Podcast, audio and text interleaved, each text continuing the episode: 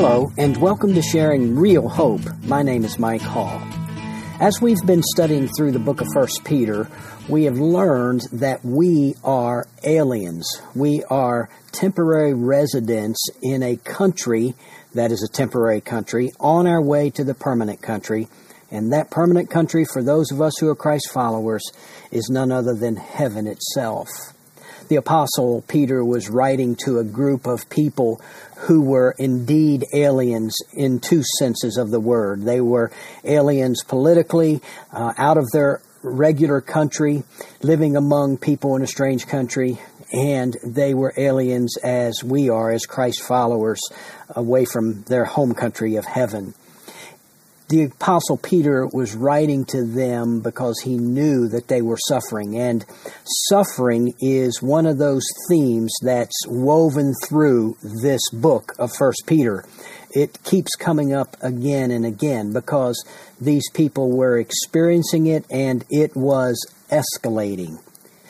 Peter was writing to them telling them how to live under the circumstances they found themselves well, we come today to 1 Peter chapter 4 verses 12 to 19.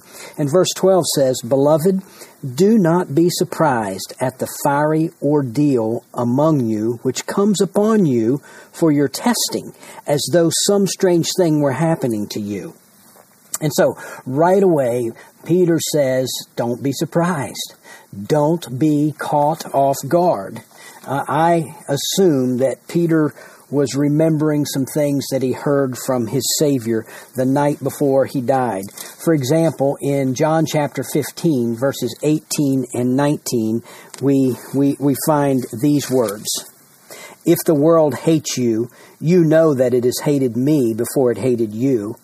If you were of the world, the world would love its own. But because you're not of the world, but I chose you out of the world, because of this the world hates you. Those were the words of Jesus. He said, You're really not a part of this world. If you were part of this world system, they would love you. They would accept you. You'd be a part of the crowd. But you, because I have chosen you and you're following me, you're not of the world, and the world hates you. Uh, in chapter 16 of John, verse, verse number 33, uh, Jesus said to them, These things I have spoken to you, so that in me you have peace. You may have peace. In the world you have tribulation, but take courage. I have overcome the world. And I would think that Peter, those words stuck with Peter, and that he would be thinking back to those words uh, as he writes this passage under the inspiration of the Holy Spirit. Again, he said to them, Don't be surprised. Uh, don't be surprised at the fiery ordeal among you uh, don't don't get caught off guard. This as if it's some strange thing happening to you. It's not a strange thing. It's something that God in His sovereignty has allowed. There's a verse that's fairly well known in Romans chapter 8, verse 28. It says, And God causes all things to work together for good for those who are called according to his purpose. And that, the called ones, of course, are the true Christ followers. He causes all things to work together for good. And so, whether, whether it's uh, suffering, whether it's temptation, whether it's sin and failure, uh, whether it's victory, uh, whatever comes into the life of a of a Christ follower, God allows that. God, in His sovereignty and in His providence, is working in that. And He's working in that to make us more like His Son, the Lord Jesus Christ. It is an act of benevolence, it is an act of grace, uh, of kindness that God is, is allowing these things. And so Peter said, Don't be surprised by this testing. And then he goes on throughout this passage up through 19, verse 19, to give us uh, some ways that God is working through testing. He's reminding these believers. And right here in verse 12, he says, uh, which comes upon you for your testing. That word testing there, te- uh, test, we think about it in, in uh, one primary way, but there's actually a couple ways to look at testing. Uh, the primary way that we would tend to look at testing is uh, when we take a test uh, to uh, prove our knowledge, what we know, uh, an exam in school somewhere. Uh, we, we think about testing in that way.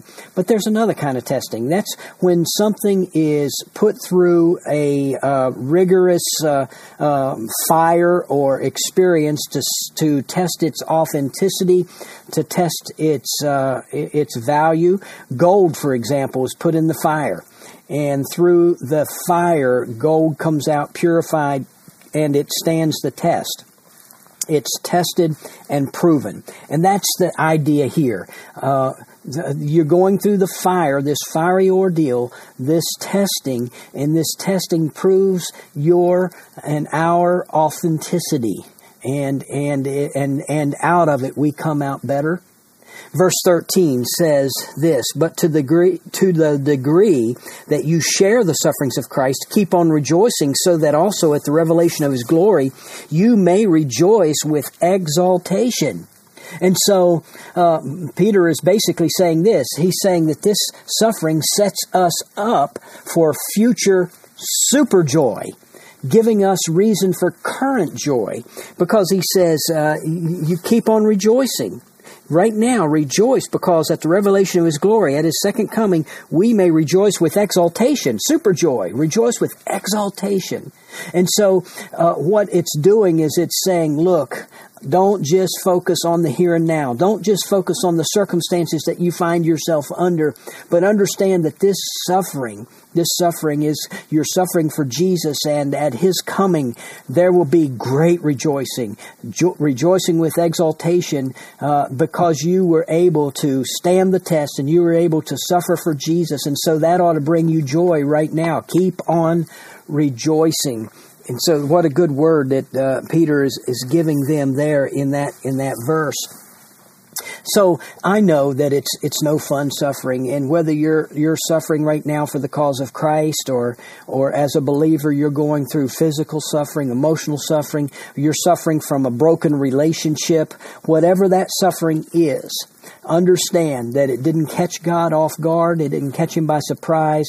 Everything that comes into your life a sovereign God who cares about you and wants the best for you allows that to come into your life, and He uses that in our lives for our good and for, for His glory. So we can rejoice in the long view. The long view is Jesus is coming, we're going to be with Jesus, and we're going to rejoice and and all of this that we're going through will seem like nothing when we're in the presence of the Lord Jesus Christ. Well, verse 14 says says this, if you are reviled for the name of Christ, you are blessed because the Spirit of glory and of God rests on you. So he says, here's something else that God does in suffering. God highlights the blessing of the glorious presence of the Holy Spirit in us. You know, when Jesus uh, was talking to his disciples there on the night before he died, he was uh, giving them comfort and he was giving them some comforting words. And in John chapter 14, verse 26, he says, But the Helper, the Holy Spirit, whom the Father will send in my name, he will teach you all things and bring to your remembrance all that I said to you. And so Jesus promised a helper, uh, and, and literally a helper of the same kind. In other words, uh, the Holy Spirit, who is God, when Jesus goes away, the Holy Spirit will come and He will live not only with you, but He will live in you. You will experience His glorious presence in you, and He will be your teacher. And John 15 verses 26 and 27 further say that he will testify of Jesus. When the Helper comes, whom I will send to you from the Father, that is the Spirit of truth who proceeds from the Father, he will testify about me, and you will testify also because you have been with me from the beginning. And so here Jesus is telling them that you're going to receive the Spirit, and he is going to testify about me. He's going to reveal me to you. And aren't you glad that the Holy Spirit reveals Christ to us? And and then as as he testifies about Jesus to you, you're going to testify about Jesus to others. And so we have the Holy Spirit. And I love John 14, verse 16. In John 14, verse 16, he says this I will ask the Father, and he will give you another helper that he may be with you forever. Aren't you glad of that? We have the Holy Spirit, and we have the Holy Spirit forever. Uh, not for a little while, but forever.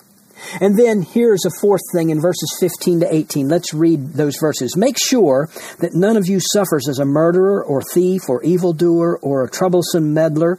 But if anyone suffers as a Christian, he is not to be ashamed, but is to glorify God in, in, in this name. For it is time for judgment to begin with the household of God or the church. And if it begins with us first, what will be the outcome for those who do not obey the gospel of God? And if it is with difficulty that the righteous is saved, what will become of the godless man and the sinner? And so here, um, the Apostle Peter is saying that suffering uh, helps to purify Christ's church.